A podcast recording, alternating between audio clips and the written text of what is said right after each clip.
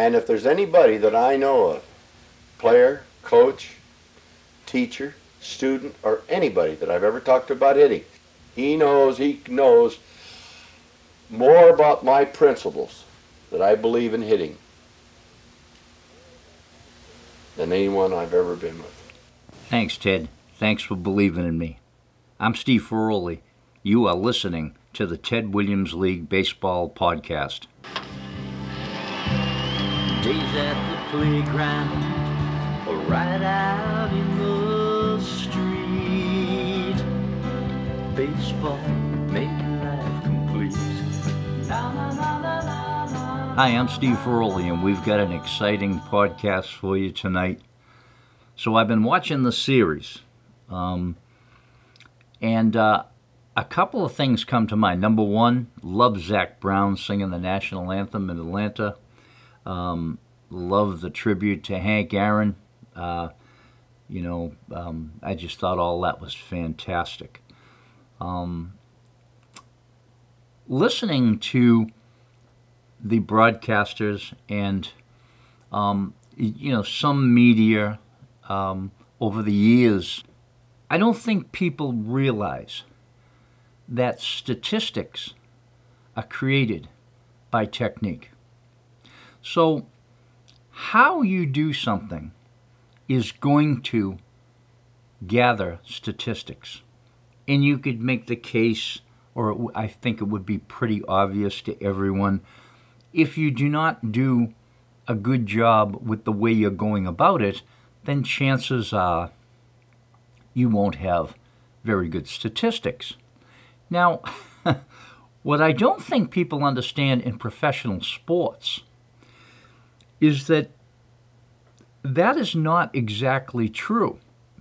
And uh, let me explain to you what I mean. I think it would be better said that statistics are created by a combination of technique and talent. So, um, for example, years ago I said if I taught Bo Jackson, he would have killed somebody. Um, I thought that I could have got Danny Ainge to hit when he tried to put when he was you know trying to play for the Blue Jays. I uh, thought I could have got Michael Jordan to hit. As a matter of fact, I almost got a crack at that. We'll do that in another podcast. Um, there are guys that are loaded with talent, but they just don't know what they're doing. So what you end up with is a combination of talent and technique and this combination leads to statistics. Now, the reason I'm bringing this up is because I think that Major League Baseball is the most talented league in the world. Um, uh, you know, all about our conversation, you can see it on defense. Some of the defense is absolutely spectacular. Um, we have principles that I've been teaching at my camp for years, and I saw Altuve make a play where he was combining several different tests in my camp all in one play. It was really, really beautiful to watch. And um, while I'm on him too, you'll hear me talk about him a lot. And the reason I do that is because he's a very ironic player to me. He's loaded with talent. His technique is subpar by my standards. Uh, you've heard me talk about him have, not having a two-strike stroke and being out of style. Um, but but by Major League Baseball standards, he's a great player. As a matter of fact, I saw a stat where he's tied the you know the home runs in postseason play in 75 games or something like this, and and it doesn't surprise me one bit. What I'm saying is there's another whole level of that that you're not even aware of. That's what I'm saying. And, and this is a very lonely place for me to be. And I, I, I finally, as I get gray and older, I, I realized why Ted Williams liked me because he really didn't have anyone to talk to that understood what he was talking about. And then comes this college kid that is full of the science of hitting and then is, is questioning, intelligently questioning parts of it and uh, you know we'll do that podcast another time. Unbelievable stories. Uh, the, the the sparring between myself, you know, respectfully, and the greatest hitter that ever stepped to the plate on technique. The reason I'm bringing all this up is when you hear me rant or whine or criticize or constructively criticize Major League Baseball, there's a reason for that. Um, and, and that reason is is that I think there's a misunderstanding of where statistics come from. Um, and I think I explained it very well. You know, your talent you're kind of born with, and good, bad, or indifferent, you know, you're kind of stuck with it. And not to say you can't improve your talent, you know. Uh, certainly, I, I'm not foreign to a gym and weightlifting and, and what that can do for you. But, you know, it can't do, it's not magic. Um, technique can be magical. You can really make a difference by understanding some technical things that you do not understand. Uh, I talked in a former podcast about my work on the contact point and my work on the stretch position, which is the coupling of the lower and upper body. And those things are now very much in place in Major League Baseball. Uh, I am very impressed with some of the swings, you know, the before two strike swinging. Um, and I'm not going to get into names and all because I don't know them all that well. I'm not a fan, so I don't want to make, you know, a mistake with their names. But um, uh, some beautiful swings, um, just really A level swings. Timing, different subject. Two strike hitting, different subject. Style, different subject. And that's why, uh, you know, I hear everybody talking about, oh, we want to talk to the experts, you know, on TV and all. I don't know why they just don't have me on, probably because they themselves wouldn't understand what I'm talking about, possibly. And, you know, like I said before, you know, I'm watching, uh, let me think, you know, um, Frank Thomas, um, who else was there? Uh, Big Papi, of course, and Alex Rodriguez. And none of them had two strike strokes. And I'm not sure in their careers they were always in the correct style either. That would be something else I would have to review a little bit more. And what I mean by that is there may have been things that could have been done for all three of those hitters that would have made them better with two strikes and before two strikes. Now you might say, yeah, how can you say that? Well, um, it's it's fun to say it in a way because it's true. It's mathematically true. You know, uh, it's probably the best way to say it. You know. Um, anyway, to continue on, uh, I think that this podcast can somewhat, you know, not a ton of it because I don't want to really get into all this. I I'd like to do a, a parts of baseball, all, all sorts of parts of baseball. And as a matter of fact, me and a good friend of mine, Seth Ferdinand, met last week about uh, doing some, you know, expanding this into different subjects a little bit, maybe possibly doing uh, some different things as well um, that have to do with baseball and kids playing baseball. And when I say kids, I mean young men too, you know, not just little kids, but men as well. Ted Williams League, you know, plays players 5 to 50. so, big kids, right? But um, I did want to bring this up because I'm watching the games and it dawned on me that I don't think that the average fan or even the average coach um, at any level really understands the combination of talent, technique, and statistics. So I do want to say some things to you. Um, let's say, let's take a look at game number three and we could pretty much conclude that most of the game it's a one run ball game, right? Okay, so, and I'm not going to pick the innings or the outs and all, but I want to see if any of these things ring a bell to you. You know, uh, runner on first and third, you, you're down by one run, you got two strikes on you, and you don't have a two strike stroke. There's one out, and all you have to do the infield is set up in double play depth. Now, that's important for you to understand. That means the infield's not in. They're not going to try to cut the run down at home. You know, they have decided for where we are in the game that they're going to try to turn two. That means that runner on third is free to go home because the defense doesn't want anything to do with them. They got one out, they're going to try to turn two and get out of the inning. All we need is a ground ball, arguably, to the second baseman or the shortstop or a weak ground ball on the right side of the field. And we've got a tie game unless they can turn two. And we don't have a two strike stroke. Now, That's important because to me, that's just plumb dumb. I mean, you know, what, so what are you, you going to lay for the three run homer? Guess what? Strike three, and you're still down by one. Oh, we'll get him next inning. You only get nine. you know, um, most times.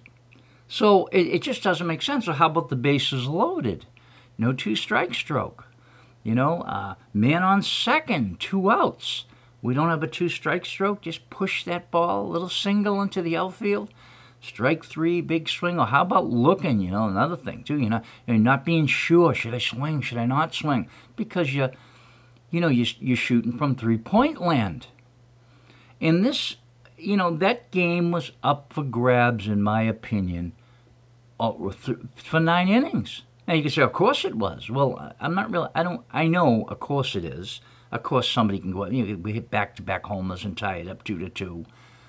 I understand that. I'm saying on an average. I'm I'm saying that statistics are compiled by talent and technique.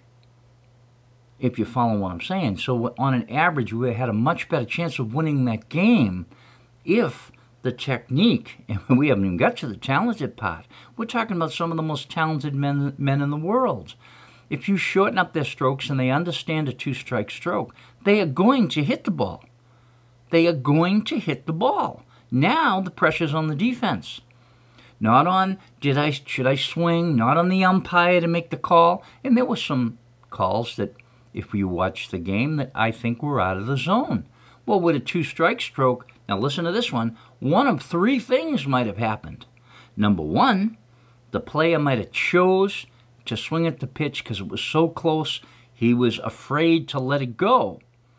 But the difference between him missing the ball would have been he put it in play because he's got a smaller, more controlled, more finessive swing. can put the bat on the ball because it's shorter, it's smaller, it's stronger, it's quicker. Okay, so that's one thing that could happen. The other thing that could have happened is um, he could have took the pitch because he was had more time because he got a shorter, sh- quicker swing. Can let it come a little deeper. Nope, that's no strike. Ball. Now he walks or whatever, so on and so forth. Um, and the other thing could have been he could have laid a, a, a, a knock on it, as Jonny Gomes would say, and he might have you know doubled into the you know one of the gaps. But without a two strike stroke, he was left rolling big dice. You know, really uh, taking a chance, too big of a chance, in my opinion, for his team and all these fans and all in his paycheck and everything that this is supposed to be. You know, I, I, I listened to the promo and, you know, it's major, you know. major. You know, it's ridiculous. I don't I don't see it. You know, it doesn't make sense to me. You know, uh, yeah, I, I wonder what it would like to have a Ty Cobb being, uh, you know, a, a play-to-play guy. you have to security have to drag him out of there. He he would be like, "What is that? What are you doing?"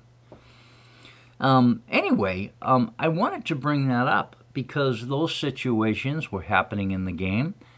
And if you now can understand, because it's one thing to say, oh, you know, we need two strike stroke, we need to hit in style, blah, blah, blah, and kind of explain it. But it's another thing to maybe look at the game and see, okay, this is what Steve Ferroli is saying, that this does not make sense.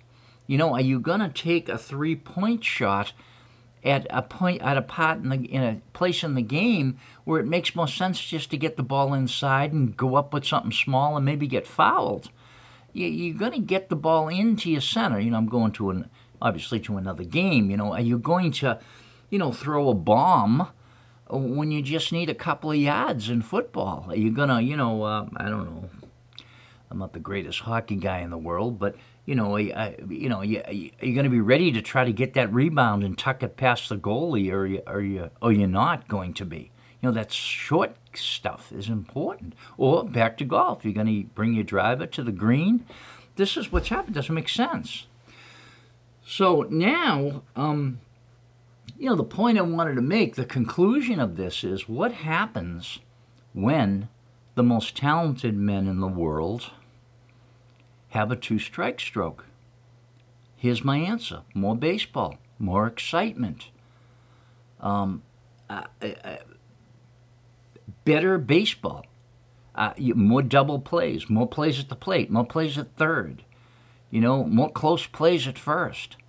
I just think I think it's it's it's it's draining the game, and we got enough home runs. God, we know that. We figured that one out, huh? now that everybody realized how to swing slightly up.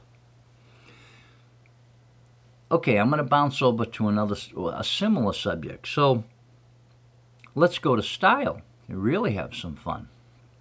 You know, um, uh, this, I identified several styles years ago, back in 1986, in a book called Disciple of a Master. It was my first book on hitting that Ted Williams forwarded. And um, I said there is a, a pull hitter a power pull hitter. There is a middleman. There is a power middleman. There is a singles hitter. And there is an opposite field hitter. I identified those five styles. Now, what those styles mean is that the batter, considering his intelligence and his physical makeup, would be placed in one of those styles by someone who knows what they're doing, by the way. It really shouldn't be them because they often can't see themselves. Uh, this is my, my, complaint. Um, and maybe they, you know, maybe they see themselves as in their mind's eye as being the type of hitter they should not be, if you know what I mean. You know, I, I, I always would I would loved to be able to handle the ball in basketball as a point guard, but I couldn't. I wasn't good enough. Could I dribble the ball? Of course I could. Could I handle it as a point guard? No. Not not as well as other guys that I played with that would be fantastic at it. I was a forward, that was my job, that was my style, and that's where I belonged. Can I go there and horse around with it in a pickup game? Of course I can. Uh, this is what I'm saying. But if I want to be to my potential, the best I can be at the level that I played basketball, I was a forward. Period. End of discussion. this is what's missing. That's not the case. Is Altuve a power pull hitter? Ah, uh, maybe, maybe not. I have to say no. Is Mookie Betts a power pull hitter? I have to say no because I don't think, in the in the eyes of an expert, that they're benefiting themselves or their team to the degree they could. I don't think they'll score, they'll account for as many runs scored as power pull hitters as they would as what I call middlemen, which is the style I think those two gentlemen both are. Now, do they know how to do it? Or probably not. And you know they can't really be blamed for that either. Can can they see it? Probably not. And I think the tendency in Major League Baseball is to go with what got you there. And if me or you were there, we'd probably do the same thing, right? I mean, it's like, hey, you know, I'm not. This is this is a nice life. I'm not gonna take any chances, which is why I complimented um, Martinez, uh, J.D. Martinez, for doing all the work that he did. I, again, I still think there's some work to be done there. I think he's got more in the can, so there's more he could do but he may not be aware of it, might not understand how to do it. Um, but I do think he was on the right track. So, why this conversation about style? Well, I don't think that we have seen a lineup in baseball that has their hitters in proper style and also has a two strike stroke. This is what pitching has done a phenomenal job with. You know, it used to be, you know, they look to seven seven innings out of a guy. Years ago, a guy go nine. I can remember those years when I was a kid. Guy would go nine, and the in the talk uh, before that was some guys would go nine and start the next game. You know, this story's like that too. But today it's, you know, five, you know, we're praying for five. you know, so my point being is we'll get a started, put in five, then we go to this guy, and we go to that guy, and we and we, you know, pitch by committee with the bullpen throughout the game for the win. Well, that's brilliant. You know, well, the combat of that, to combat pitching, would be because if you it, let's be very clear about this. I don't think hitting is at a high point at all. I, I really don't see that. You know, I mean, I I don't know. I think you know what's you know um, Big Papi's lifetime average. You know, my I don't know. I'm not a fan. My guess would be somewhere, you know, two 85 or something would be my guess. You know, that's a long way from 344. Uh, and, you know, uh, and part of the reason is a two strike stroke. There's no question about it. No question about it.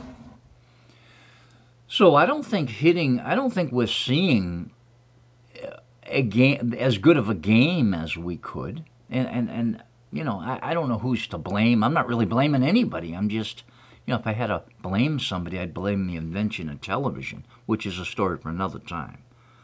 Um, I'm not going to go into it now, but you know, the learning environment of hitting changed dramatically with the invention of television. And um, to make a long story short, you basically had high school and college coaches preparing guys before they signed into professional baseball, and then it ended up being more like a a melding pot of technique rather than hey, we're going to teach you how to hit from the ground up. And, you know, years ago, a guy might, you know, when there was 16 teams in the minor league, or that's short, uh, more than that, way back, you know, the Yankees might have 22 teams underneath them. You know, people don't realize that. And there was minor league baseball all over the country, and guys would have day jobs and play baseball at night and all sorts of it was very different but i think guys learned how to hit in a different way than they do today. Um, so um, I don't think it's anyone's fault, but I think there's a much higher level that we have not seen yet. Baseball has not worked hard enough or has not evolved enough to do what I'm talking about. If you've got a lineup where everyone is in style, the way I would define it, and using logical technique, which they're on to, they are on to you know, how to swing. And they have two strike strokes. You got yourself something very interesting. And by the way, while we're on this subject, old Ted used to say something all the time. He used to say the pitcher is the dumbest guy in the ballpark. And I can see him saying it too. He's as hard headed and he'd go on and on. He's as dumb as they come. He's going to do what he does, and that's it. Well, I disagree with Ted, and I'll tell you why. I think the dumbest guy in the ballpark is the agent. And the reason I say that is because if you got a boy that's playing in the minor leagues or the major leagues and he's struggling and you haven't found your way to me, you are the dumbest guy in the ballpark. Let me be very clear about that, especially, especially what's been going on in the last 15 years. If you're going to adopt that style of hit, or that, I'm sorry, that technique of hitting, you know, your launch angle and exit velocity, which is really just the Ted Williams theory, and you haven't found your way to Steve Ferroli, shame on you. And I've made some calls at times. I made the Jackie Bradley Jr. call because I loved him. I thought he was a great center fielder. And here's a guy that was talked about in the same conversation with Joe DiMaggio a couple of years ago, chasing the streak and all of a sudden he's struggling. Well, I, I called his agent, tell I can, I'll fix him before I finish a large Dunkin' Donuts coffee. And I meant it too. Never heard back. I said, to hell with you. I'll never call you again. And this is the thing. So anyway, um, and there's a little bit of a rant there, but um, I mean it, you know, because here's how I see it. Let's go. Let's let's jump gears here. So let's say I work for the agent and Jackie Bradley Jr. I get him squared away you know? And i i, I don't watch it because i get so frustrated why i'm saying gee you know this this is really simple. You, there's some things you don't understand here that are very simple and i'll get to one in a minute. And what what frustrates me is that what i would do with this money is put most of it to the ted williams league. And another point of all this is that when i watch the tv often the next day or the same day, I'll be around young players anywhere, you know, say um, from 12 to, you know, 20 years old, and they're going on, or, or even older than that, 12 to 20, 30 years old, anywhere in the middle, and they're going on about what they saw on TV, and I'm kind of hearing it, and I'm listening to their opinion on it and how they see it, and I'm like, and I'll maybe make a comment to them, and they just look back at me. They really don't understand what it is I'm saying. You know, I'll say something like, well, you know, if he had a two strike stroke, they might have stayed in that game. You know, uh, usually a certain certain situation, certain player, or I'll say something like, you know, you know, maybe he shouldn't try to pull the ball so much, and they they just kind of look at me. They don't really understand. So my point being is that they look at Major League Baseball and say, "This is the way it is. This is how we do it," and it makes my job, not just mine, but other coaches as well, that um, are affected by what is being seen on television as gospel when it's it's anything but. Um, okay, so let's take let's go to an example that I was just talking about. Um, I'm going to jump over to game two. And one of the things I really like, and I am going to try to, I think I have this uh, this guy's name right, but Jose Quirdi, uh, or Uridi, I believe that's how you say it. Man, here's what I liked about this guy. This guy, first of all, had a very short, deliver, deliberate motion. Okay? And what that does is strains stride timing even more than it already is strained. Now, stride timing is the first level of timing, and you have to understand it.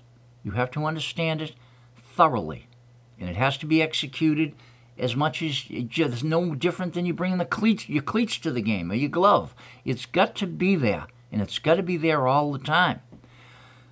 Uh, Jose up, you know, sets it up quick, gets rid of it. Boom dot thrower, threw three different pitches wherever he wanted to throw them. He also, you know, commanded his pitches. And what I mean by that is his tempo. He was kind of like, you know, kind of like Rocky Marciano used to box. He was always coming at you. Not a lot of flitting around and, you know, horsing around the mound. Give me the ball back. I used to see this in Chris Sale, uh, something I really like. Give me the thing, and I'm gonna throw it again. You know, I, again, I'm not, I don't watch a lot because I get discouraged by it, but when I do, I, oh yeah, I like that. And this guy did a fantastic job of that. And he also did something else.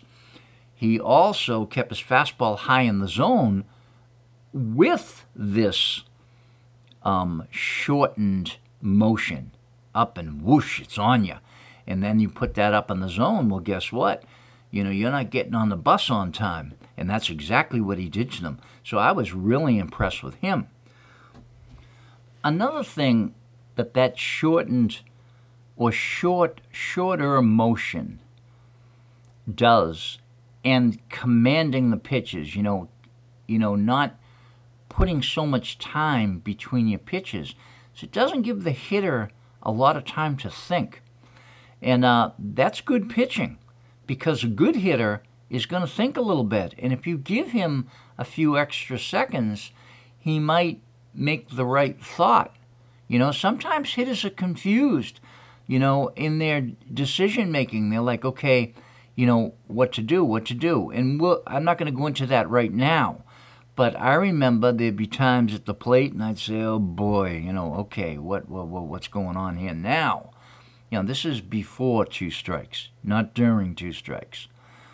And, you know, if the pitcher was ready to pitch, that made things more difficult for me because I hadn't decided what it was that I was going to prepare for. So, anyway, those are a couple of things that I, I, I wanted to point out. And, um, you know, if you do not understand stride timing, um, then you're going to have a lot more difficulty with someone like Urquidy than if you do. And, you know, you can, this is something you can be prepared for. Uh, all pitching motions are different. All pitching motions are different, and you have to be able to hit off of all of them. And that's funny because when I think about pitching, and I don't want to talk too much about pitching because uh, hitting needs the help more than pitching does, in my opinion. Um, but uh, someday I, I'm sworn to secrecy. I was listening to a, a conversation one time with one of the greatest pitchers that ever pitched in Major League Baseball. He said something. I said, "Oh boy, listen to that! It scared, but it chills me to the bone." I said, "I'm never going to talk about that." And I'm, I, I, I won't do it. But there was something that was said one time, and it's funny because I never heard it again. And uh, one, I heard a pitcher interviewed, and he made a comment that really chilled me when he said it. You know that I, you know, sometimes I do this, and I said, "Oh, listen to that, boy! I never heard that before." But I'm going to keep that secret, and you can try to figure it out if you want. But good luck, because it's a tough one. So we've got plans to do our second mobile podcast. We're going to try to go down to um, West Yarmouth and uh, visit my college coach, Coach Brown, who actually got me my job at Ted Williams Camp. I'm going to try to do a uh, a mobile or remote podcast, and he has a gentleman down there. He's in a, an assisted living. Um, facility uh, down at the, the Mayflower uh, facility in uh, West Yarmouth. And there's also one of his um, uh, buddies there was a Ted Williams Camp uh, junior counselor. So we're going to try to go down there for our next podcast, uh, like I said, on the road, a road trip, to interview Coach Brown and his buddy and uh, talk about the old Ted Williams camp, which would really be fun. I'm going to have to make sure that the Ted Williams camp alumni is made aware of this, and uh, I'm really looking forward to it. My uh, my buddy Charlie has uh, been working on getting all our our microphones ready to roll, and we're going to take a shot at it. So that'll be our next podcast. Uh, we've wrapped up the fall season pretty much. We've got a couple of days left. Uh, we had the wind blowing here for a while, but uh, it seems to have calmed down. And I think it's a wrap. I hope you have enjoyed this podcast of Ted Williams League headquarters. Please visit our website, Ted Williams Baseball League, and email us for any comments or questions you'd like to address in this podcast. Hey, I'm Steve Ferroli from Hanson, Massachusetts. Get a good pitch to hit home to spark up all my fun. Days at the playground or right out in the street. Baseball made life complete. La, la, la,